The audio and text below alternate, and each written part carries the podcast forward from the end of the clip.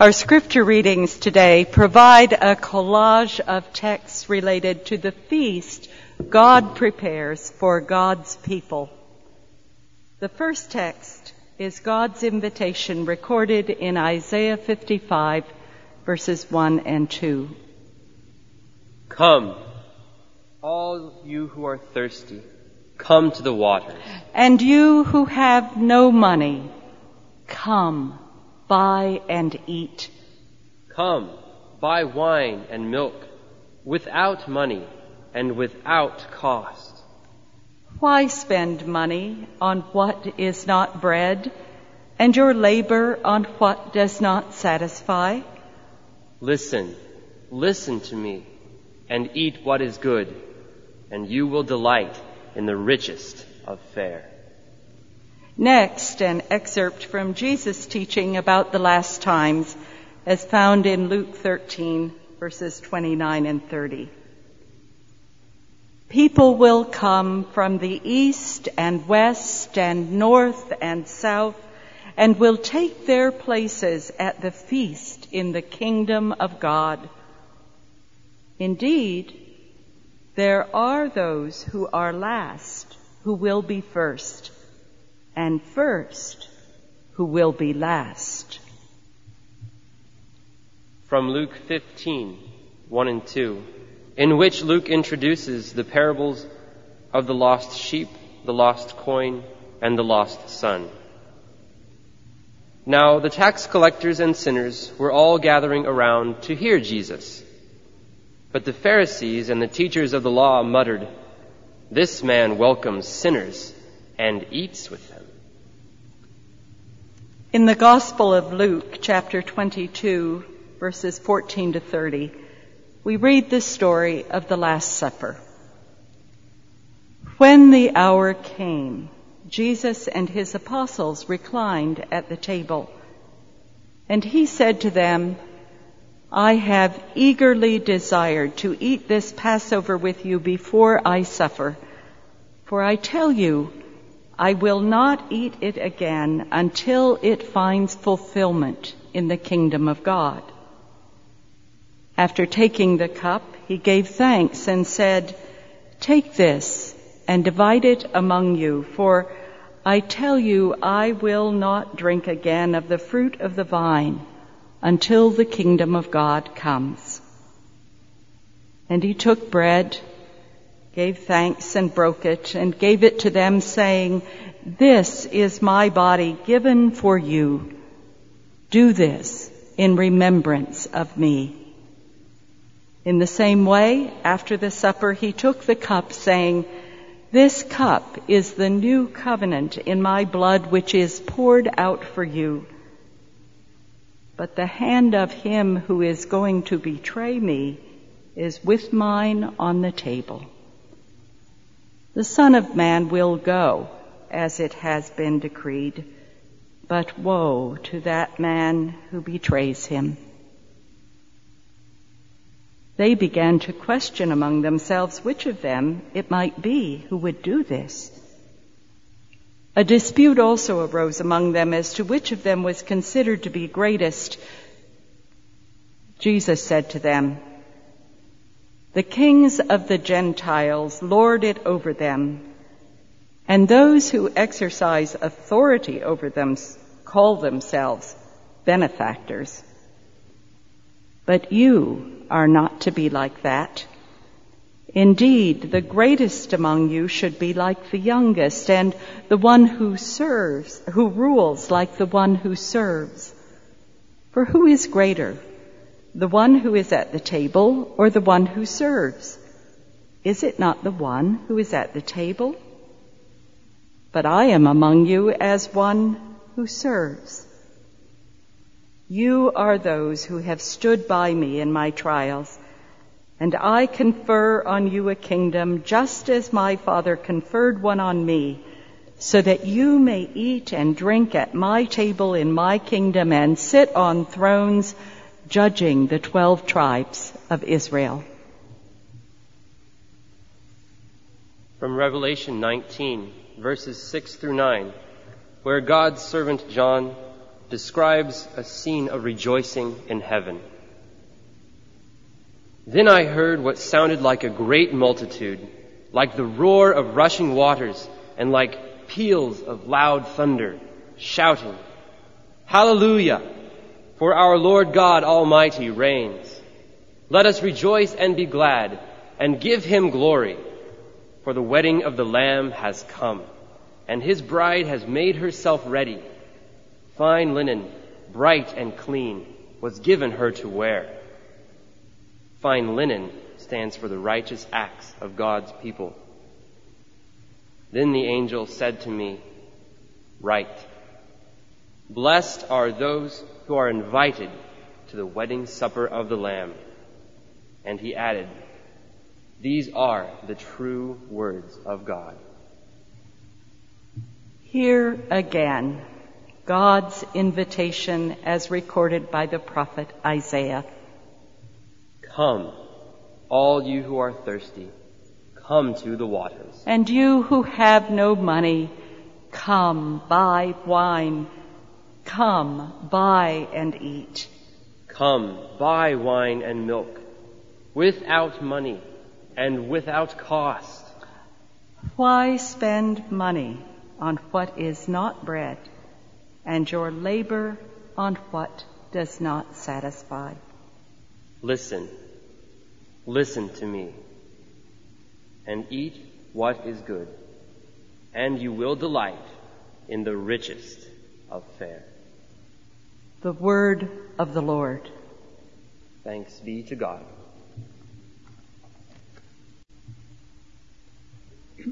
I want to offer my thanks to everyone who participates in the service, to Jeanette Scholer and Ryan Bailey for reading scripture, to J.R., Natalie, Dr. Cito, and all those who lead us in worship. You have my and our deepest appreciation for participating in worship. We Baptists are often strange people. I think you know that. We have our own way of doing things. And one of the things that we do is we observe the Lord's Supper only once a month, although we can be certain that the early church observed the Lord's Supper every week. But for reasons that are too difficult to unravel, we do it once a month.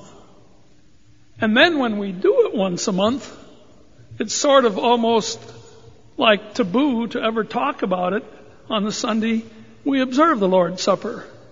So in my experience at least, it's rare on a communion Sunday to hear a sermon about the Lord's Supper. I don't think that's right.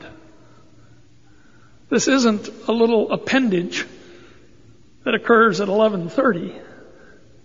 This in fact is one of the main reasons why we're here today. To fellowship around this table. And so I want us to think about communion. The table of the Lord. Now, there are a lot of things you don't know about me. That's probably good. But I, I'm going to tell you one of my secret affairs. For a long time, Jeanette doesn't even fully appreciate this. I have kind of a strange attraction to country western music. Now, you know, I think the organ is the most glorious instrument. I love classical music. But for years and years, I have loved country western music. Some of it's kind of hokey. Some of it's very nostalgic. Ira Stanphill wrote some country music years and years ago, over 50. And one of his songs was called Supper Time. Been sung by many artists, but what we're going to hear today is none other than Johnny Cash. Listen for the theme. Of a truth even more thrilling, that someday we'll be called together around the great supper table up there for the greatest supper time of them all with our Lord. I can almost hear the call now coming from the portals of heaven. Come home, son, it's supper time. Come home, come home, it's supper time. The shadows lengthen fast. Come home, come home, it's supper time.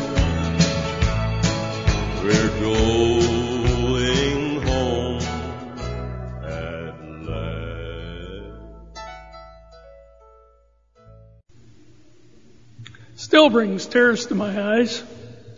I want to thank Carrie Bashaw for doing all the technical work to get the recording and take this opportunity to welcome Noah Bashaw to his first church service.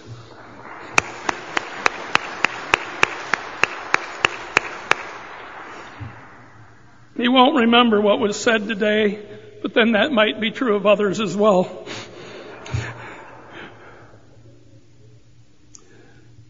Times are very important in our lives. This supper time theme, eating together. What a wonderful experience. I want to tell you a, a negative story and then say something positive. When I started seminary, I became a youth pastor in a small Baptist church in Boston. We lived an hour away. And so when we would come in on Sunday morning, someone in the church was assigned to have us for dinner every Sunday.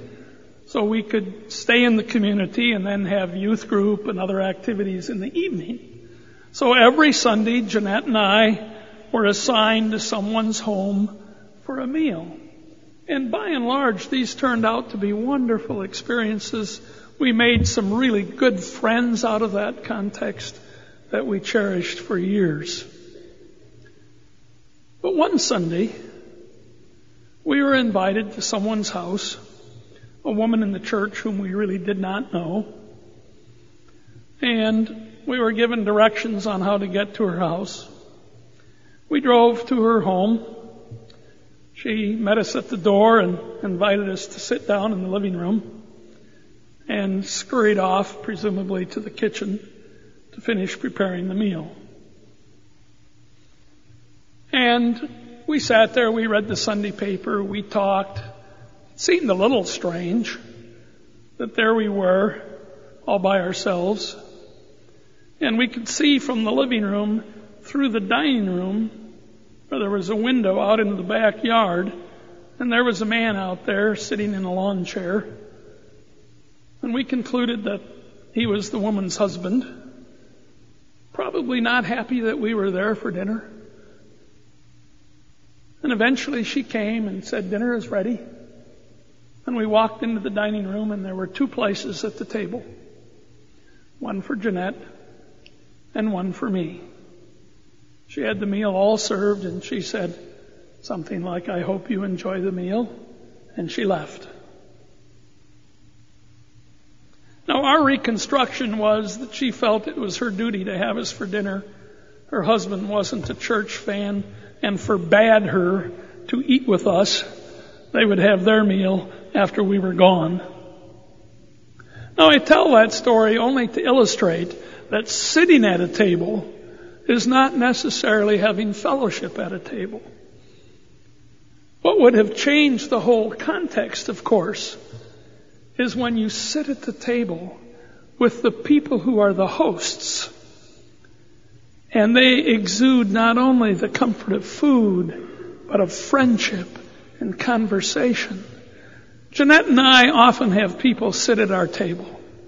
It's one of the joys of our life. And we have enjoyed sitting at the table of many others, some of whom are here today. Once in a while, we have someone sitting at our table we've never met. There are some times when I'm even so sinful as to think that this person we've never met before who's going to show up for dinner is someone I'd really rather not have at our table. And Jeanette usually reminds me that that's not a good attitude. And recently we had someone at our table that I wasn't very keen about.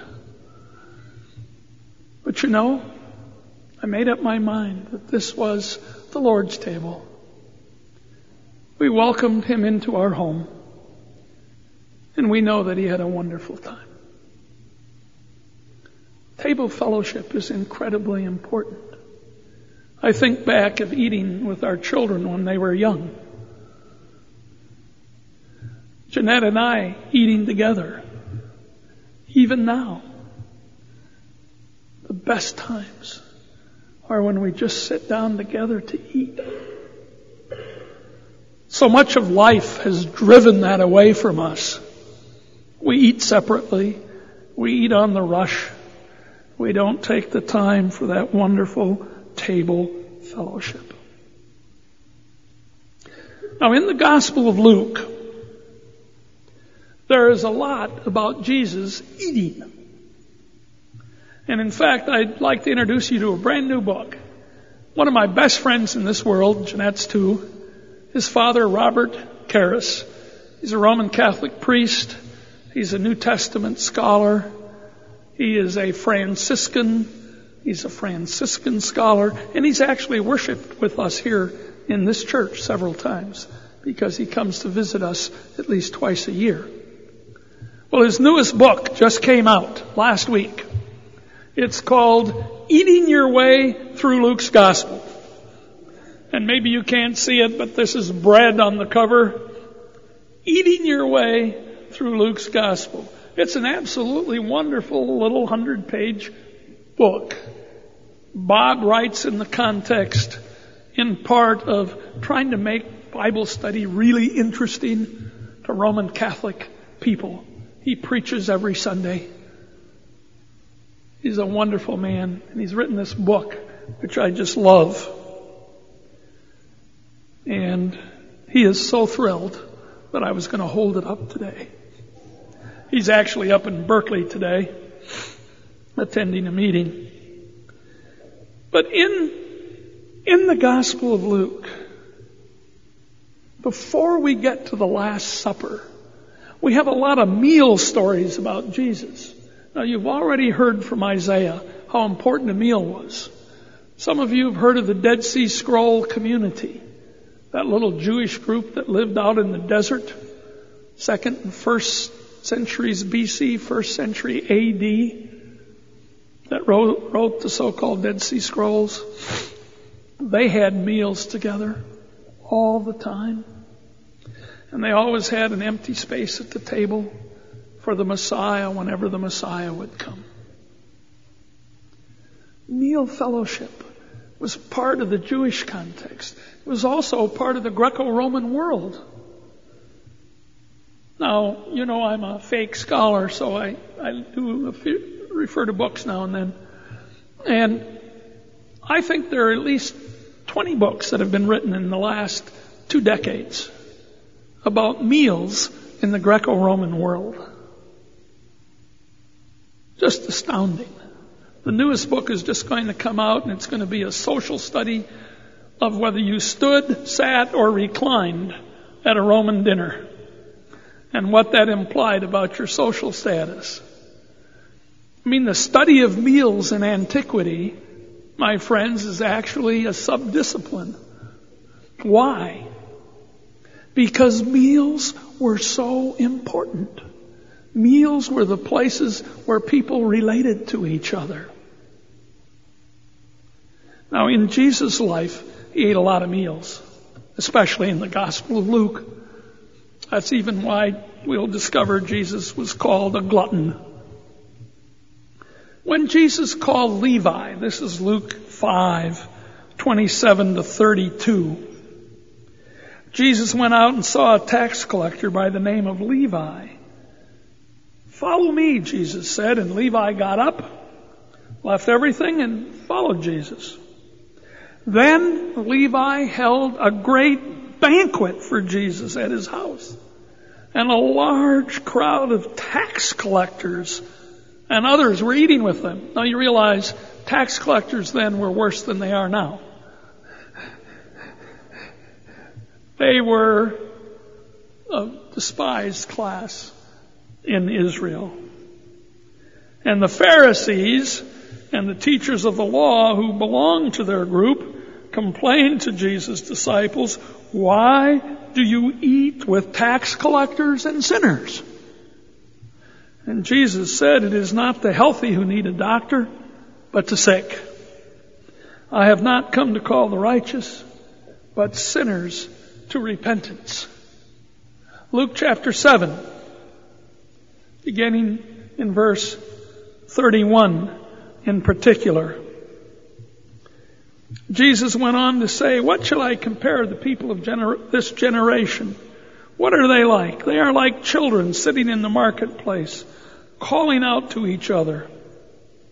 John the Baptist came neither eating bread nor drinking wine, and you say, he has a demon. The Son of Man, Jesus, came eating and drinking, and you say he's a glutton, a drunkard, a friend of tax collectors and sinners. But wisdom is proved right by all her children. And immediately after this, in the Gospel of Luke, is the famous story of Simon the Pharisee who invites Jesus to his home for dinner because he thinks Jesus might be the Messiah. This would be really cool if he could have the Messiah for dinner. So he invites Jesus for dinner, and dinners in this context were sort of like coffee hours here. You get out on the street so everyone will see you. You hope to attract a little attention. And so this sinful woman came, and she thought, this is a great feast, and I get to meet Jesus.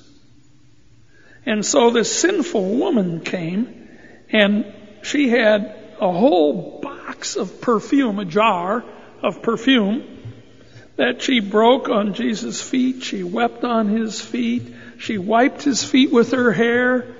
And it says she never stopped kissing his feet during the whole meal. Pardon me, folks, that's almost sexual. And she was thrilled to see Jesus.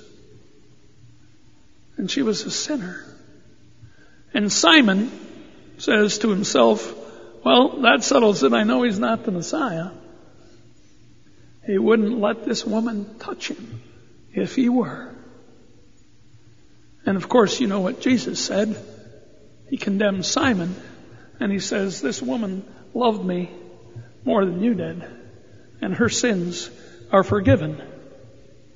And then you heard the scripture in Luke 13 today, that wonderful promise about the future.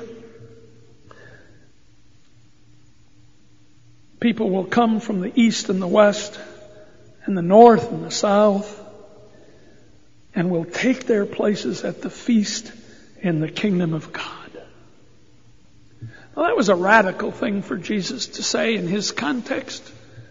People would come from everywhere to God's kingdom, not just from Israel. And then that famous introduction to the parables of the lost sheep, coin, and son.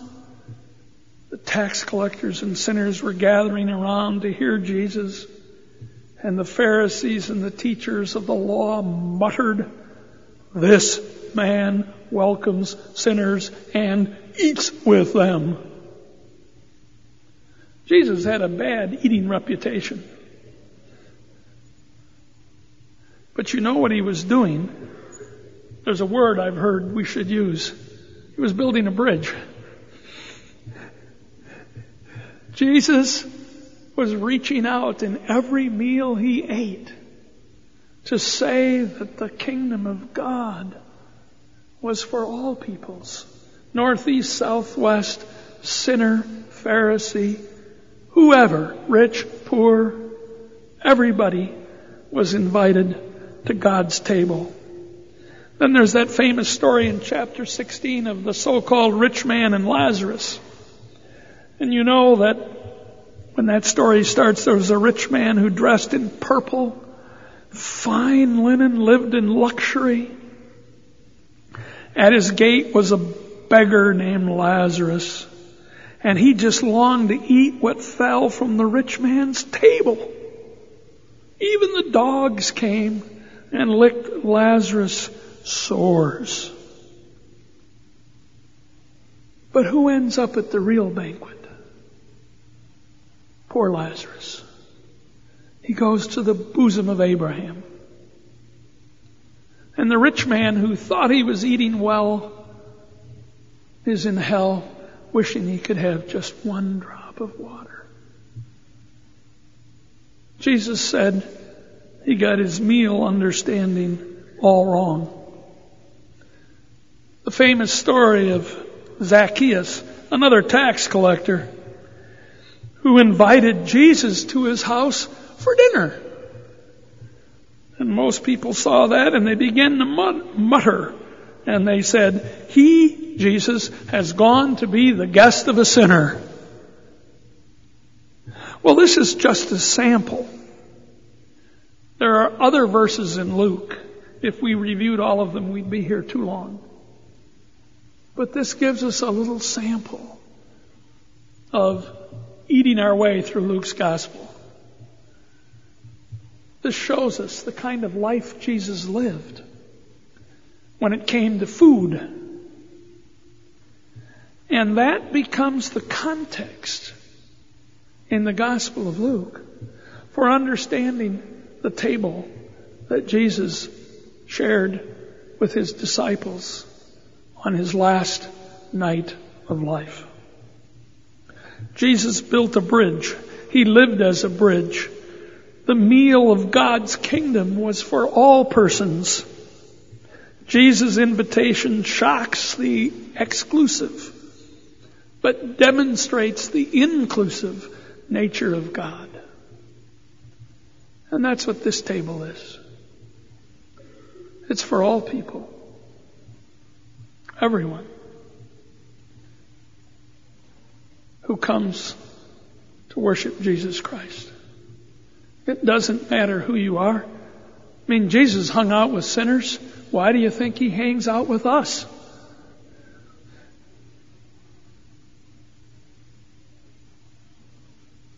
Jesus hung out with people that others wanted to exclude. That's why we say this table is inclusive. This is the table of the Lord. And then at the Last Supper, there are a couple of wonderful notes. We could say a lot about the Last Supper, but for now, we'll only say a few things. In Luke 22, I want to point out the fact that three times in the description of the Last Supper, the future banquet is mentioned. Jesus said, I will not eat this supper again until it finds fulfillment in the kingdom of God. That's verse 16. Verse 18, I will not drink again of the fruit of the vine until the kingdom of God comes. Or in verse 30, so that you may eat and drink at my table in the kingdom and sit on thrones. That's why we read Revelation the marriage supper of the Lamb, which in Judaism was called the Messianic banquet, was the culminating meal in which all of God's people throughout all history would sit down at one banquet table and have a feast with Jesus, the Lamb of God. That's the beauty of this meal. The Last Supper is, if you'll pardon the language, an appetizer for eternity. It's the little foretaste that we have every month of that great messianic banquet. It demonstrates that God intends that the body and blood of Jesus, broken and poured out as a new covenant, is the redemptive meal of forgiveness and inclusion in God's family. And even at this great moment, the disciples argued about who would be the greatest. They're just like us. It's easy to become self-centered. You sit down at the table, you you want to get close to the meat or the potatoes or You want to make sure the butter is going to get to you. This is true about me. That's why Jeanette's laughing. And you start to think about yourself sometimes instead of your guests. The table of the Lord is not a place to argue. It's a place to worship, to thank God for God's inclusiveness. On the back of your little sermon sheet are the last words I'd like to say today. The family, and here of course I mean God's family. The family that eats together stays together. The bonds of God's family are not broken even by our misunderstandings and arguments. We need to come to the table with the understanding that this is the new covenant demonstrated by the way Jesus lived in his table fellowship throughout his life. We need to come to the table with the understanding that this is the appetizer of the eternal messianic banquet. The marriage supper of the Lamb when all the redeemed of God's family will join in one grand banquet forever. So may the bread and the cup for you today be instruments of that table fellowship, modeled and perfected by our Lord Jesus Christ, who calls us to the table to eat together and stay together. For now, and eternity. Let us go to the Lord's table. We will serve communion today by asking you to come forward and take bread and cup from servers who will stand at the front. If you are unable to walk forward, someone will bring bread and cup to you at your seat, so don't feel awkward or embarrassed if you can't walk forward. I'm going to be assisted today by two people who represent important parts of the ministry of American Baptists. One is Ryan Bailey, who is a seminary student, happens to be at Fuller Seminary, comes from Indiana, a graduate of Purdue, where the American Baptist campus minister is someone who grew up here in California. I think maybe was even married in this church, or uh, I believe years ago. And the other person is Debbie Coates, who is an American Baptist Board of International Mission missionary in Cambodia. And she and her husband and son, two sons, are here visiting with us this quarter, and it's such an honor to have you. And of course, we have a lot of other BIMers out here uh, representing the work of the ministry in our denomination. So they will assist me today. Remember the invitation coming out of the life of Jesus, which constantly said, God's kingdom is for all. God's kingdom is for all. The sinner, the rich, the poor, the north, the south, the east, the west. That's what God's kingdom is for. And Jesus said, I give my life. My body is broken. My blood is shed to provide a new covenant in my body and blood. That is an appetizer for the great messianic banquet when the whole family of God will transcend its disputes and gather around the Lamb. Amen. Ryan is going to, or Debbie is going to pray for the bread, and Ryan will then pray for the cup, and then we'll ask you to come forward.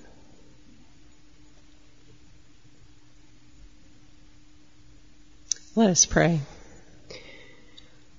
Father, we thank you for your plan from antiquity to send Jesus Christ to become sin for us. Lord, as you look down on him and as he died on the cross, broken and sinful, that you had to turn away in horror from him. We thank you were willing to do this. We thank you that you were willing to send your son to become our sin so that we might be righteous.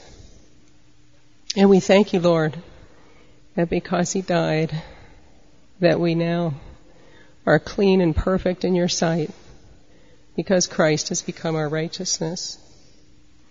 We bless this bread, which is your body, with the power to remove our guilt. As we confess our sins and partake of it, may you overwhelm us with the incredible truth and deep joy that we are completely forgiven, white as snow, because of Christ. We pray this in the name of Jesus of Nazareth. Amen.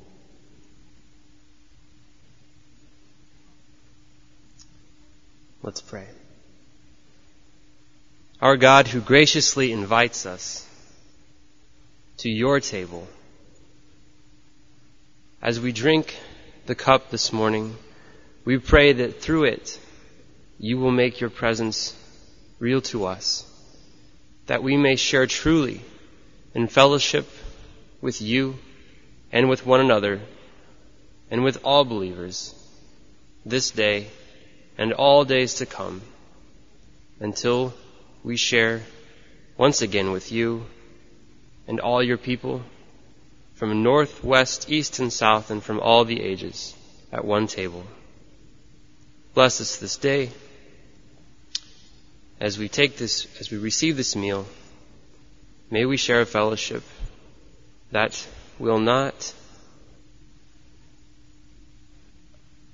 betray this sacrifice that you made for us. We thank you for your love. And we pray in the name of our Savior and our brother, Jesus the Christ. Amen.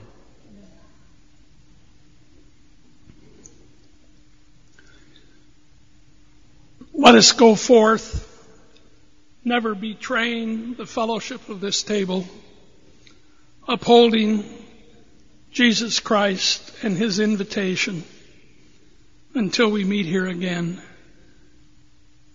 In the name of Christ, Amen. Go in peace.